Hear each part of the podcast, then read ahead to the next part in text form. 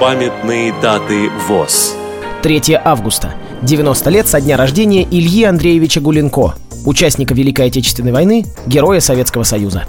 Программа подготовлена при содействии Российской государственной библиотеки для слепых –